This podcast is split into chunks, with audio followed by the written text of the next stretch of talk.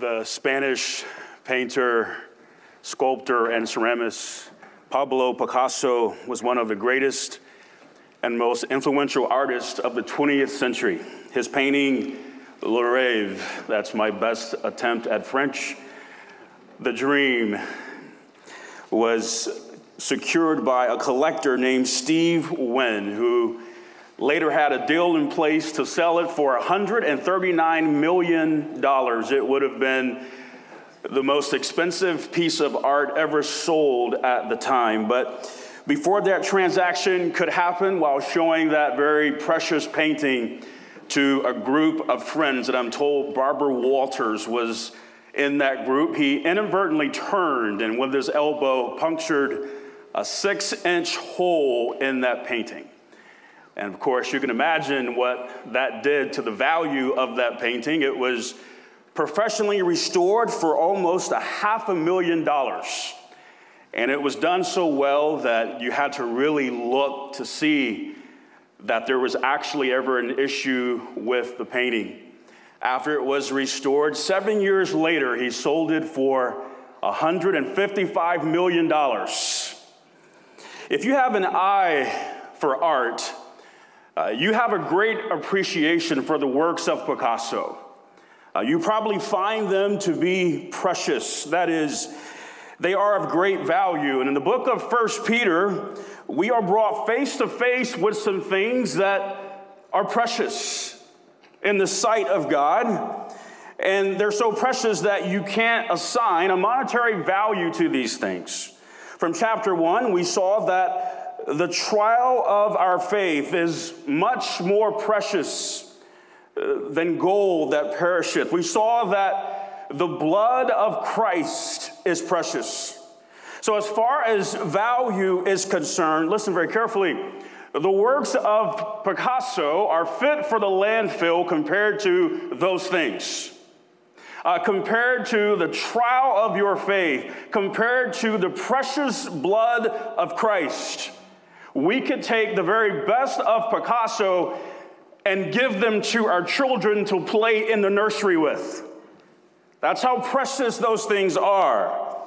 And as God would have it, Peter continued to enlighten us on what is precious. And listen, I beg you, because you want to know what God deems to be precious. This is critical for you. This is critical for me, especially in these last days where we live in this country of affluence where we are all drowning with stuff and we all want more stuff. And we just can't have enough. I've heard it said before, and I agree with it. The issue in America is not having, it's having to have. It's just that we've got to have more, and it's never enough, and give me more and give me more. Listen, if you're not straight on what's precious, you'll be in that camp. You'll never have enough. So, let's see what God has to say in terms of enlightening us a little bit more. For contextual reasons, we pick it up in verse 3 where we left off last time. If so be ye have tasted that the Lord is gracious. That is, is if you are saved, if you truly been born again, uh, to whom coming as unto a living stone, disallowed indeed of men, but chosen of God and precious. Uh, so Peter once again mentions the Lord's coming. You see this very clearly in the book, and what you need to know is when the Bible speaks about the coming of Christ, the return of Christ, you need to understand the Bible is not talking in terms of fiction. This is not a fairy tale. This is not wishful thinking. As clear as you can hear my voice, this is going down. He is coming. It is that certain. It is truth. We must know this. But this informs us of the importance of keeping this in view. Why? Because historically, these people were suffering. They were suffering greatly. They were under immense affliction. They were being persecuted mightily. And Peter once again put them in remembrance of this truth that he is coming. So, no matter where you are and what you're dealing with and what you're going through and how you're hurting, know this the Lord is coming. He's coming back for you. He's coming back for his bride, the church first, that is us. And then he will literally return to the earth to deal with the nations and the nation of Israel. But we are told that the Lord is unto a living stone. And that is a perfect analogy for him because uh, a stone represents strength and stability. And this is important for you and I to know that the Lord is that for us. He is our strength and our stability. I am so grateful that I don't have to be that for myself because I'm not qualified. But He is more than qualified. Uh, consider what David said in Psalm 18, verse 2 The Lord is my rock. Who is your rock? Who is your rock? Uh, this is what you lean on. This is what you rest on. This is what you trust in. The Lord, David said, is my rock and my fortress and my deliverer, my God, my strength, in whom I will trust my buckler and the horn of my salvation and my high tower.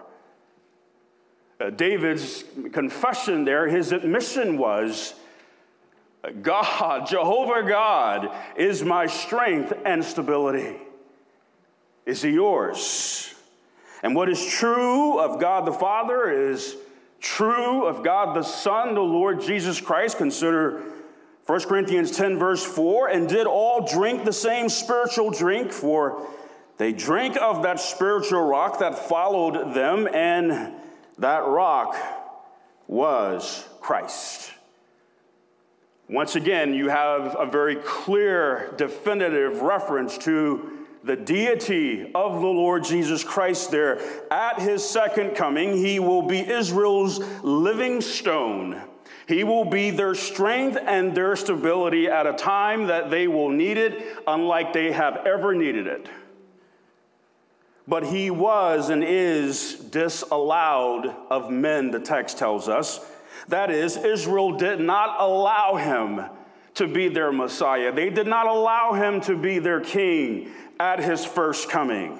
And they led the world in rejecting and crucifying him. But while Israel and the world rejected him. God the Father did not. He actually chose him. Matthew 12, 17 begins with, that it might be fulfilled, which was spoken by Isaiah the prophet, saying, Behold, my servant whom I have chosen, my beloved, in whom my soul is well pleased. I will put my spirit upon him, and he shall show judgment to the Gentiles. God chose his son to be the very propitiation for the sins of the world and to be the foundation of the church. But God further enlightened us by declaring, listen, that Christ is precious. Now, this is critical. To the godly, what is precious to God will be precious to them to the godly.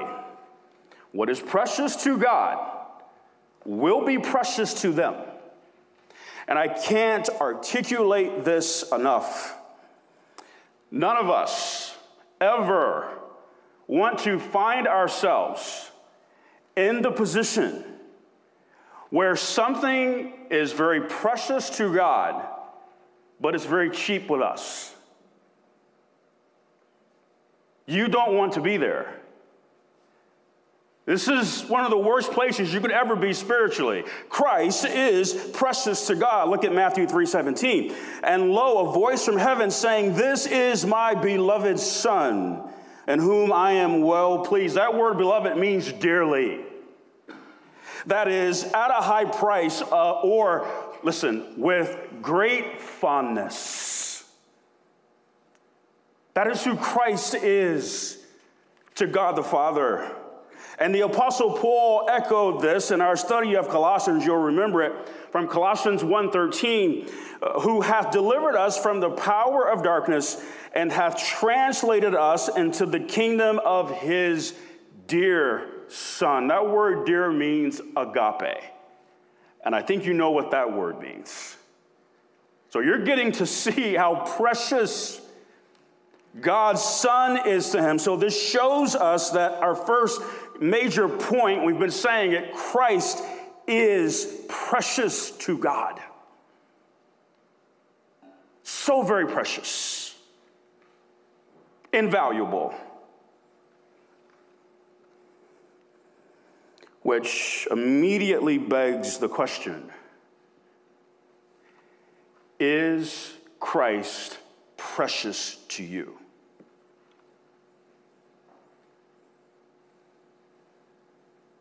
Is he precious to you? He most certainly was to the Apostle Paul. Philippians 3 7 and 8. But what things were gained to me, those I counted loss for Christ. Well, what was gained to him? Well, before he became the Apostle Paul, he was Saul of Tarsus. And he, he, he, he had given us in the same chapter, he had given us his incredible resume, his Jewish resume. Uh, he had gained a lot. He was a very big deal in Judaism. Uh, he would have been an A list Jew. If you were holding a conference and, and you were going to have the Apostle Paul as your keynote speaker, it would have been standing room only, I promise. He had power, he had influence, he had prestige, he had respect. You name it, he had it all. And he said, All of that to me, I count it loss. It's not precious to me. Why? Verse 8, yea, doubtless I count all things but loss for the excellency of the knowledge of Christ Jesus my Lord. Knowing him was greater than anything, for whom I have suffered the loss of all things and do count them but dung. Yes, that means what you think it means that I may win Christ. Christ was the invaluable treasure of Paul's heart. He was precious to him. Is he precious to you? Listen, if Christ is not the ultimate desire of your heart, the crushing reality is he's not precious to you. It hurts to say that for some believers, after salvation, their interests and the value that they place on the Lord Jesus Christ, it just dwindles over time. It depreciates spiritually. It's like, well, thank you for the ticket to heaven, but I'll catch up with you then. Oh, I'm so thankful that I don't have to go to that horrible place and spend eternity there. That's dreadful. That's terrible. Thank you. But I got everything else I need from here.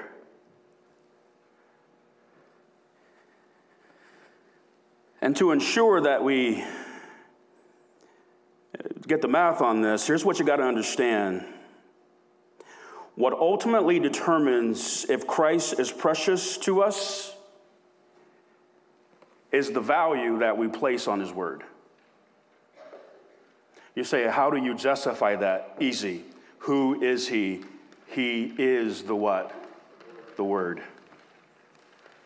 John chapter 1, verse 1, John 1, 14.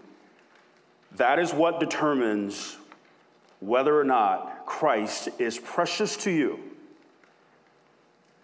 What value, what place, what love, what devotion, what passion, what conviction you give to His Word. When the Word is precious to our hearts, We will read it.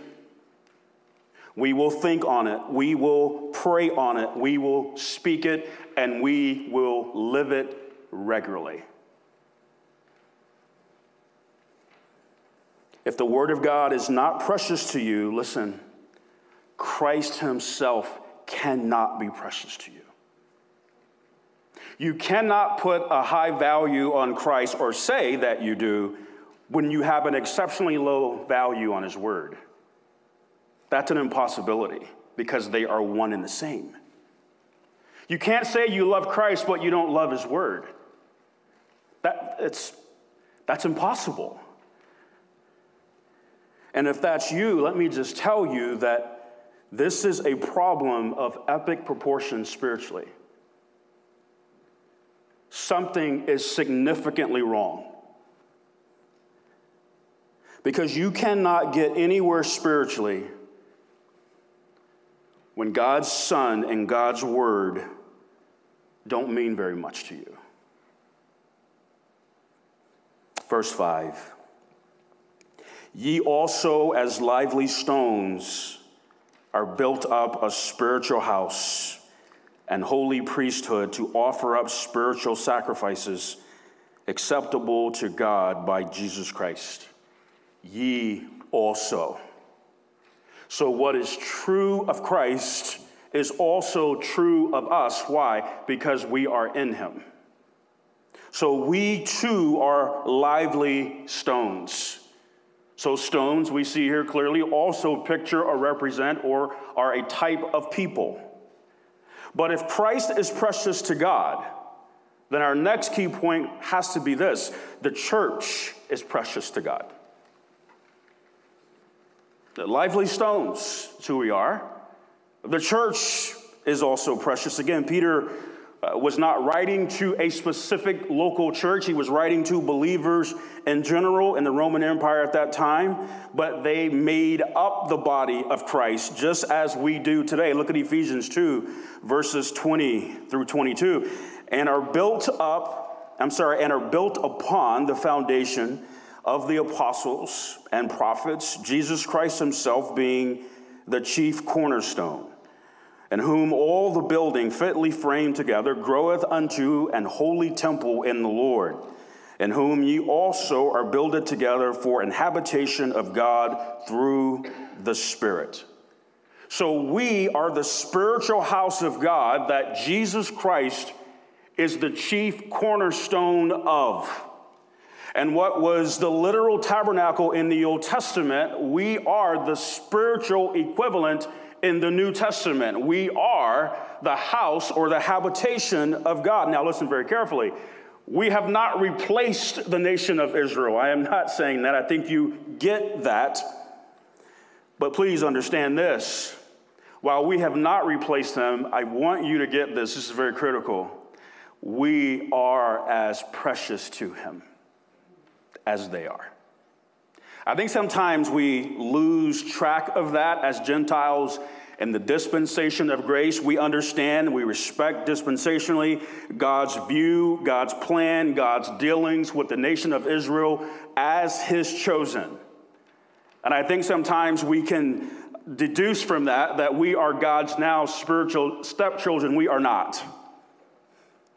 God loves you and me. God loves the church as much as he loves the nation of Israel. But here we go. A necessary question arises again, does it not? Because if Christ is precious to God, is he precious to you? If the church is precious to God, is it precious to you? This is what I'm saying. What is precious to God must be precious to you. This is critical. Now, once again, to help you do some honest math on that, if Christ and his word are not precious to you, how can the church be? It's impossible. When believers do not engage in loving biblical relationships with one another. when they do not attend faithfully, when they do not serve faithfully, they do not worship faithfully, they do not tithe faithfully, they're simply revealing, listen, what they're saying to God is this is the value that I have placed on your church that you purchased with your own blood. That's what it means to me. That's what it's worth to me. It's not worth my first and my best. It's not worth my faithfulness. It's not worth my financial responsibility. It's not worth that. I'll attend whenever I can. I'll do whatever I can do when I can do it. I kind of come and go. That's what your church means to me. And I'm amazed at how we, we just write that kind of stuff off. Well, you know how life is. Life is tough. Life is busy. But let me ask you, and again, I, have asked this question for years, and, and, I, and, and I, I'm going to ask it again because it makes the point. How many of you would be okay if I treated my family that way? Would you really be okay with me if I came home three out of seven nights? Would that be all right? Here's Lori with two wonderful children, and she's trying to pay the bills and she's trying to keep food on the table. And, you know, I kind of throw her a little money here and there. Would that be all right? Of course not. Of course not. Uh, Sam would have no part of that. I would be disqualified. I'd be sat down, and rightfully so. But believers treat God's house that way all the time. They don't tithe. They don't serve faithfully. They don't attend faithfully. And they just write it off like it's no big deal when God says, Do you understand? I bought those people with my blood, and you're going to view it and treat it that way? No way. No way can that work for you spiritually. God says, We're not agreed. How can we walk together? How can you walk with me when I say to me, this is a 10, and you say it's a zero. Guys, listen. Uh, sometimes people struggle spiritually and, and, and, they think they're, well, I'm missing something. There was some, no, no, no, no. It's, it's so simple. God says, you, you've got to value what I value. You've got to love what I love. I treasure my son. I treasure my word. I treasure my church. And if you're going to walk with me, you must too. If not, you are going to struggle.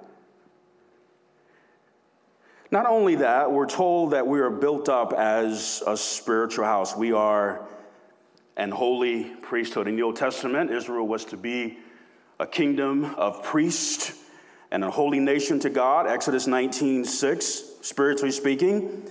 This is the role of the church today. This is who we are to be. And this is where, or this is one of the places that we extract the doctrine or the teaching of the, the, the, priesthood of the believer, which is we now, as the people of God, because of who we are in Christ, we have direct access to God because we are priests as well. We are a spiritual priesthood, which allows us, listen very carefully, to offer up spiritual sacrifices to God by Jesus Christ.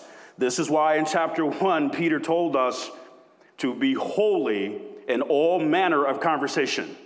Because if you're going to offer up spiritual sacrifices to God by Jesus Christ, it's all got to be holy. Now, we're not offering up animals as our sacrifice because Jesus, the Lamb of God, was that for us. Praise the Lord. Our sacrifices are spiritual. And there's a lot that we could look at to unpack those, but I think they all come together in Romans 12, verse 1. I beseech you, therefore, brethren, by the mercies of God, that you present your bodies a living sacrifice holy, acceptable unto God, which is your reasonable service. We are lively stones. And as lively stones, we are to be living sacrifices, wholly acceptable unto God. But here's the key this is the key with respect to this. Listen, spiritual sacrifices are offered up to God through Christ by living sacrifices. That's the key. That's the key. As living stones, we are to be living sacrifices. And that's how we offer up spiritual sacrifices to God. When you present your body, which is your life, as a living sacrifice to God, it means that you're saying, God, here is my life. It's yours. Here's my life spirit, soul, and body. I am yours. Listen, one of the greatest lies that has been told throughout the history of the church, and it is told as much today as it has been told throughout the history of the church, it is this.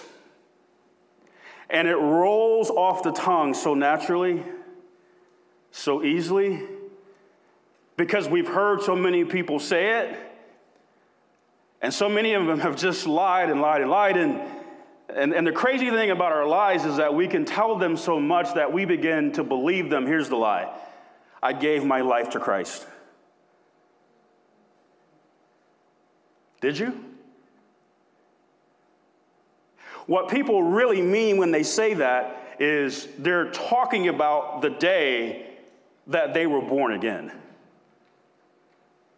the day that they prayed the sinner's prayer. That's really what they mean. But what you're really, what, what your words are saying, though, is that you're a Romans 12 1 believer. You're a living sacrifice, but that's not really true, is it? God might have your soul. That doesn't mean he has your life. As a matter of fact, your life says you're still calling the shots. Your life says that you have approached the Christian life like a spiritual buffet where you pick and choose those things that are of interest to you and those things that you want to do, but that, that you don't like or care for, you just leave that. So there are aspects about the church that I like. There are things about the Bible that interest me, and that's pretty cool. But uh, when the dust clears, I'm sitting on the throne of this life. I decide I call the shots. I really haven't given my life to Christ, have you?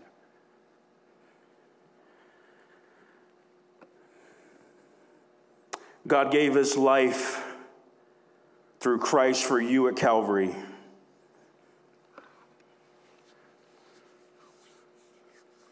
And the exchange is his life for yours.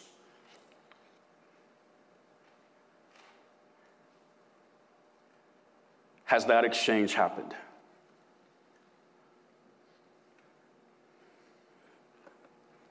See, here's the reality everybody in this room, everybody viewing or listening, we're all offering something up to God, aren't we? Whether you realize it or not, you are. The question is is it holy and acceptable?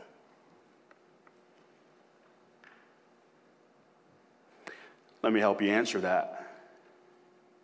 If you really haven't given your life to God, then the answer is what you're offering up is unholy and unacceptable.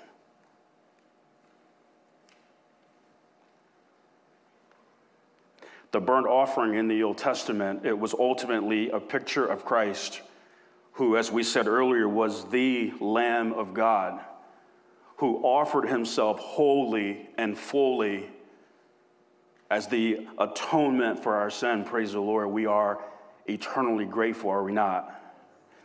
But it also pictured for the worshiper, the offerer, it represented the whole of their being being offered, dedicated to God in that.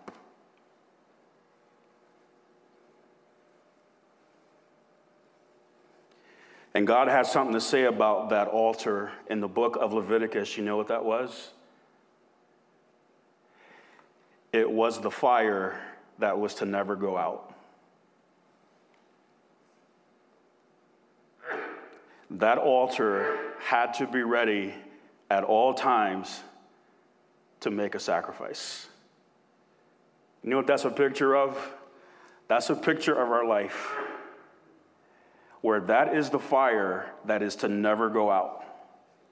God, I am completely yours, 100%. As Sam would say, I'm going to go to my Southern Missouri speech here lock, stock, and barrel.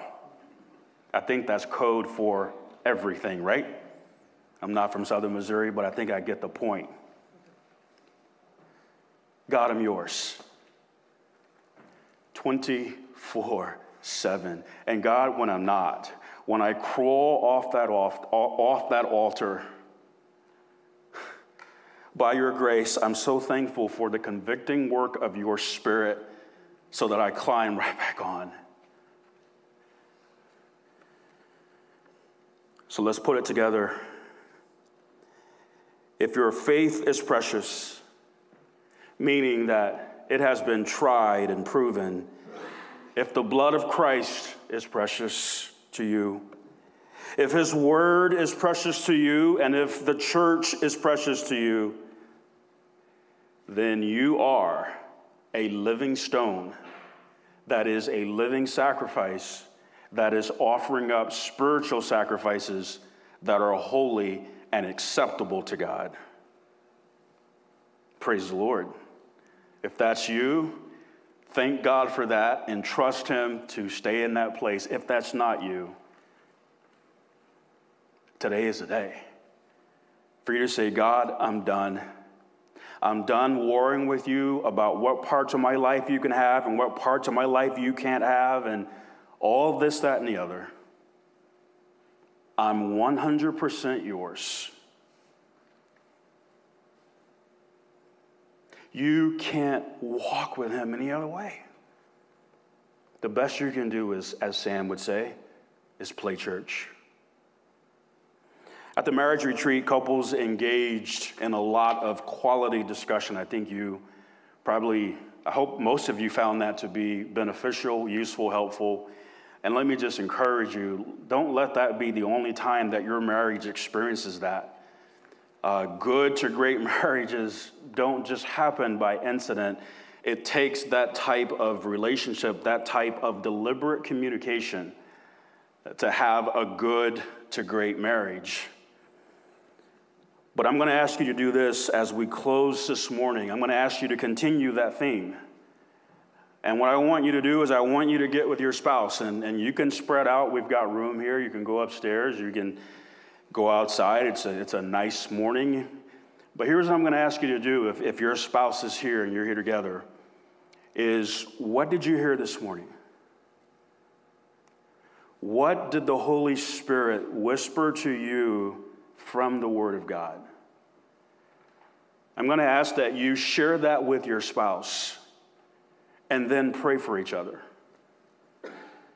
If there was something the Holy Spirit squeezed your heart about, where you are found to be lacking as a living sacrifice, share that. Listen, let me tell you a, word that I've had to embrace over the years as a husband, and, and it's, it's very critical to having a, a good to great marriage. And I'm really talking to the men here for a second. Um, the word is vulnerable. It is good for me to talk with my wife and pull the curtains back and say, hey, here's where I'm weak. Here's where I struggle. Here's where I have erred. Here's, here's where I'm grieving the Spirit of God. That's, hey, man, that's good, brothers. That's who we are. We're flesh, aren't we? They know that. um, that, that really, that endears your wife to you. She doesn't see you now as this guy that is unreachable. You're made of the same stuff that she's made of. And that's a wonderful thing. But take some time and do that. If your spouse isn't here and you just want to sit quietly by yourself, that's fine too. If you're single, the same applies to you. If you're single, you are no less important as it relates to any of this and anything that we talk about in general. But what is it that the Lord would have you to confess and trust Him to correct? So I'm going to pray, and the wrap up is yours this morning. Now, let me just say this. I'm going to talk because only really husbands would do something like this, I, I think. Man, if you're going to take this as an opportunity to just get out of here and get downstairs so you can get some coffee and donuts before anybody else, then shame on you. And I really pray for your wife because that would probably answer a lot of questions. Not to be nasty, okay? But it's good to see all of you today. I trust that God's word landed as it needed to. I'm going to pray and then leave you to meet with God, however that looks like to you. Lord, thank you so much for the clarity, the simplicity of your word. Father, you have made it clear to us today that your Son is dear to you. He is your beloved. He is precious to you. And because He is the Word, the Word of God must be precious to you as well. You tell us in your word that you have magnified that above your very name. So, God, that speaks to the value that we should place on your word. And God, you've made it clear that your people are precious, the church is precious. And so, God, what is precious to you must be precious to us. If we're going to know you, love you, walk with you, worship you, please you, we must be agreed on what's precious. And so, Lord, whatever you have revealed to us, now's our time to confess that to you and then pray for one another. It's so critical that we do that. Thank you, Lord, for the time that you've spent with us in your word today. I pray that it won't return void for your glory. In Jesus' name we pray. Amen.